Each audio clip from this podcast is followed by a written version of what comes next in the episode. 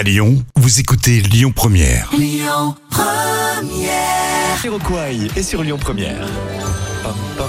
Les petits plats de Camille. Alors des pâtes, des pâtes.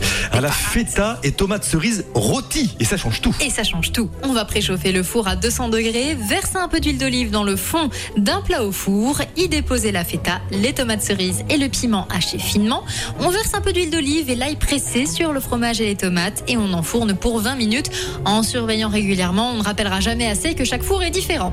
Pendant ce temps, on cuit les pâtes al dente et une fois la cuisson terminée, on émiette la feta, on mélange les pâtes avec le fromage et les tomates cerises. Delicious. Merci Camille, les petits plats de Camille depuis lundi via euh, l'appli Lyon Première. Juste après la pause, Jimmy Cliff.